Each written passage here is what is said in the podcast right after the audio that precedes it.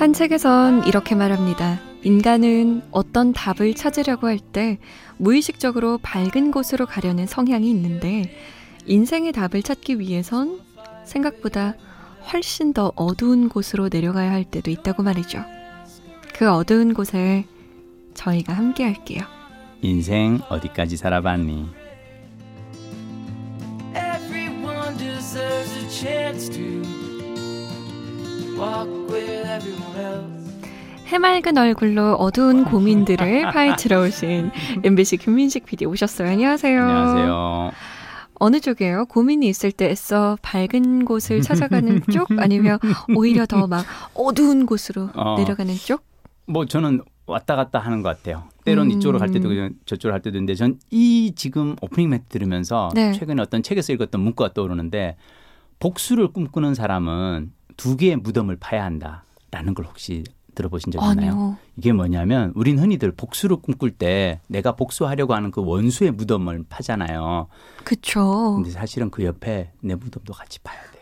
음... 아 뭐냐면 난 지금 이, 왜 이제 이 얘기를 하냐면 네. 인생의 답을 찾기 위해서는 훨씬 더 어두운 곳으로 가야 된다는 게 뭐냐면 내가 뭔가를 막 하기 위해서는 사실은 나도 어느 정도는 음. 어, 희생할 희생하고. 각오를 하고 가야 되는 거죠. 내려놓고. 우리는 어떤 문제가 생기면 이걸 해결하기 위해서 나는 저 위로 갈 거야라고 생각하는데 네. 아니에요. 정말 책임을 지려고 하는 사람은 음. 어, 나의 무덤도 같으니까. 나는 근데 그 말 되게 와닿았군요. 음. 그러니까 복수를 꿈꾸는 사람은 그쵸. 두 개의 무덤을 파야 한다. 너 죽고 나 죽자. 어, 그러니까 사실은 그래서 복수를 사실 안 해야 돼요.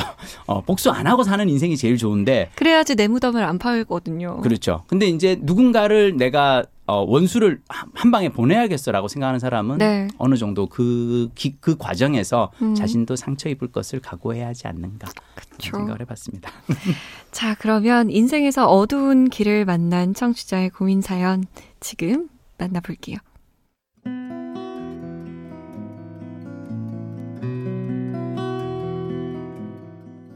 서른둘 남자입니다. 저에게는 여든이 훌쩍 넘으신 할머니가 계세요. 원래는 고향에서 혼자 사시다가 건강이 안 좋아지셔서 저희 집으로 살림을 옮기셨죠. 그리고 그때 할머니와 같이 온 아이가 있는데요. 바로 열두 살 먹은 노년의 작은 시추, 두둘입니다. 하지만 두둘이는 저희 집에 온 지 얼마 되지 않아 무지개 다리를 건넜어요. 나이를 먹을 대로 먹은 데다 말기암이었거든요. 노년이라 수술이 어렵다는 말에도 할 수 있는 건 다 해보려고 수술을 선택했는데 수술 중에 그만 세상을 떠나고 만 거죠. 그런데 그 후 할머니께서 극도로 우울해하십니다. 밥도 잘 못 드시고 멍하게 계시다고 웃고 또 울고 그리고 하루에도 수백 번 수천 번씩 두드리 사진을 매만지시면서 에휴 살아있을 때 좀 더 잘해줄걸. 더 잘해줄걸. 아프다는 걸 더 빨리 알았어야 했는데 하시기 때문이죠. 이런 상태로 지내신 지 두 달째. 저는 이러다 할머니 건강이 더 안 좋아지실까 염려가 되어서 진지하게 병원에 가봐야 하나 고민도 하고 있는데요. 그 전에 이런 할머니를 다독일 수 있는 방법 없을까요? 제가 반려동물을 키워보지 않아서 할머니의 감정을 완전히 공유하긴 어렵지만 할머니를 그냥 그대로 보고 있는 게 너무 마음 아프네요.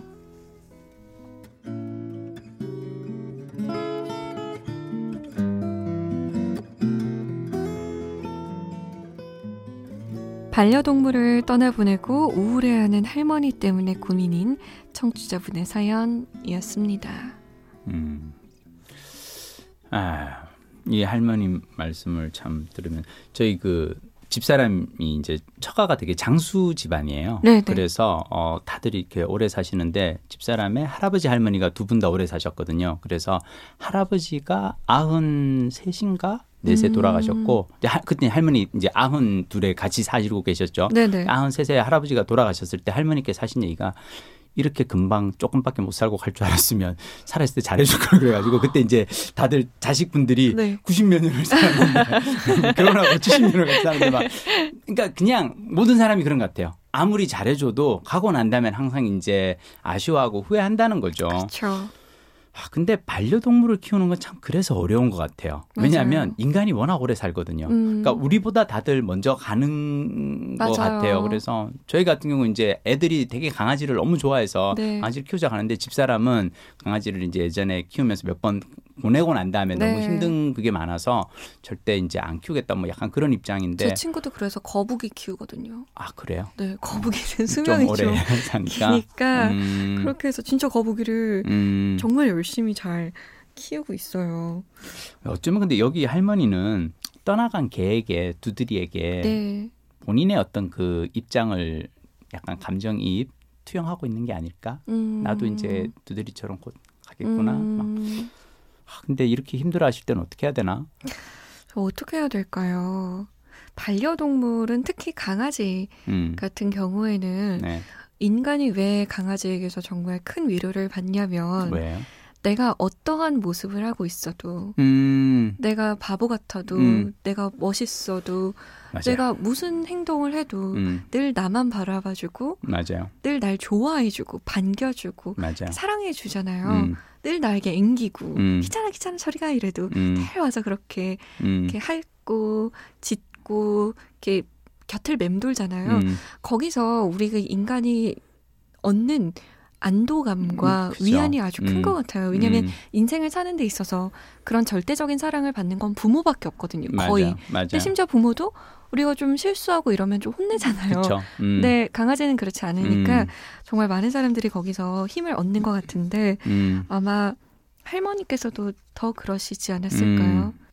요즘 왜 그 랜선 이모, 랜선 네. 집사, 네. 그러니까 직접 아이를 키우거나 직접 고양이를 키우기에는 힘들지만 이 인스타 이렇게 올라온 그냥 보면서 이쁘다 이쁘다 하는 것만으로는 좀 가니까 어쩌면은 근데 전 사실 이 경우를 보면서 약간 했던 생각은 뭐냐면 어떻게 보면 마음의 병도 병이거든요. 네. 그러니까 할머니께서 정말 이렇게 많이 힘들어하시고 정말 우울증이 의심될 정도라면 네. 한번 좀 모시고 가서 편하게 한번 상담을 받을 수 있는 어떤 기회를 음. 해보면 어떨까. 그것도 한 방법일 것 같아요. 그러니까 우리가 사실 어른들 때는 이렇게 어, 정신과 상담 그럼 되게 막 그거지만 사실 요즘은 그렇지는 않거든요. 네. 사실 마음 조금이라도 불편하거나 그럴 때는 전문가에게 사실은 도움을 청하는 우리가 몸이 아플 때 병원 찾아가는 것처럼 네. 마음이 좀 불편할 때도 네. 한번 그걸 해보면 어떨까. 그런 것도 좋을 것 같아요. 음. 요즘에는 뭐 미술치료, 음악치료 그렇죠. 이런 것처럼 굉장히 다양한 치료 방법이 있으니까 맞아요. 거기서 또 위안을 받으실 수도 음. 있고요. 저는 서른둘의 남자라고 하셨지만 음. 이분이 좀 강아지처럼 애교를 많이 피우시는 것도 어떨까 이런 그러게요. 생각도 음. 해봤어요. 할머니가 음. 음. 뭐 강아지도 사랑하지만 음. 손자가 음. 다 큰 뭐 징그럽다 징그럽다 이렇게 해야 하더라도 음.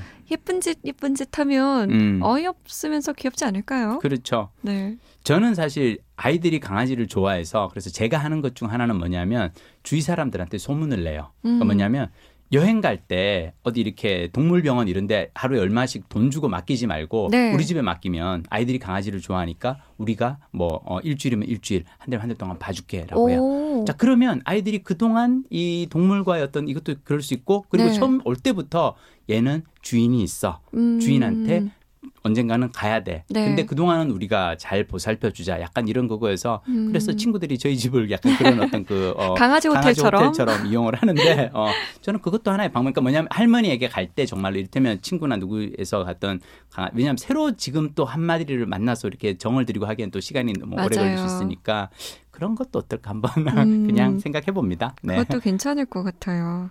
님 여러 가지 방법이 있겠지만 일단 할머니와 우리 청취자분이 친밀하게 음. 좀 많은 시간을 음. 같이 보내면서 음. 이야기를 나누는 것이 맞아요. 방법일 것도 같네요. 음. 자, 잠 못 드는 이유 홈페이지 들어오시면 인생 어디까지 살아봤니? 게시판 따로 마련돼 있습니다. 거기 들어오셔서 여러분의 고민 남겨주세요. 저희가 딱 떨어지는 해결책은 못 내어드려도 머리 맞대고 함께 고민해볼게요. 다음 시간에 만나요. 다음 시간 뵐게요.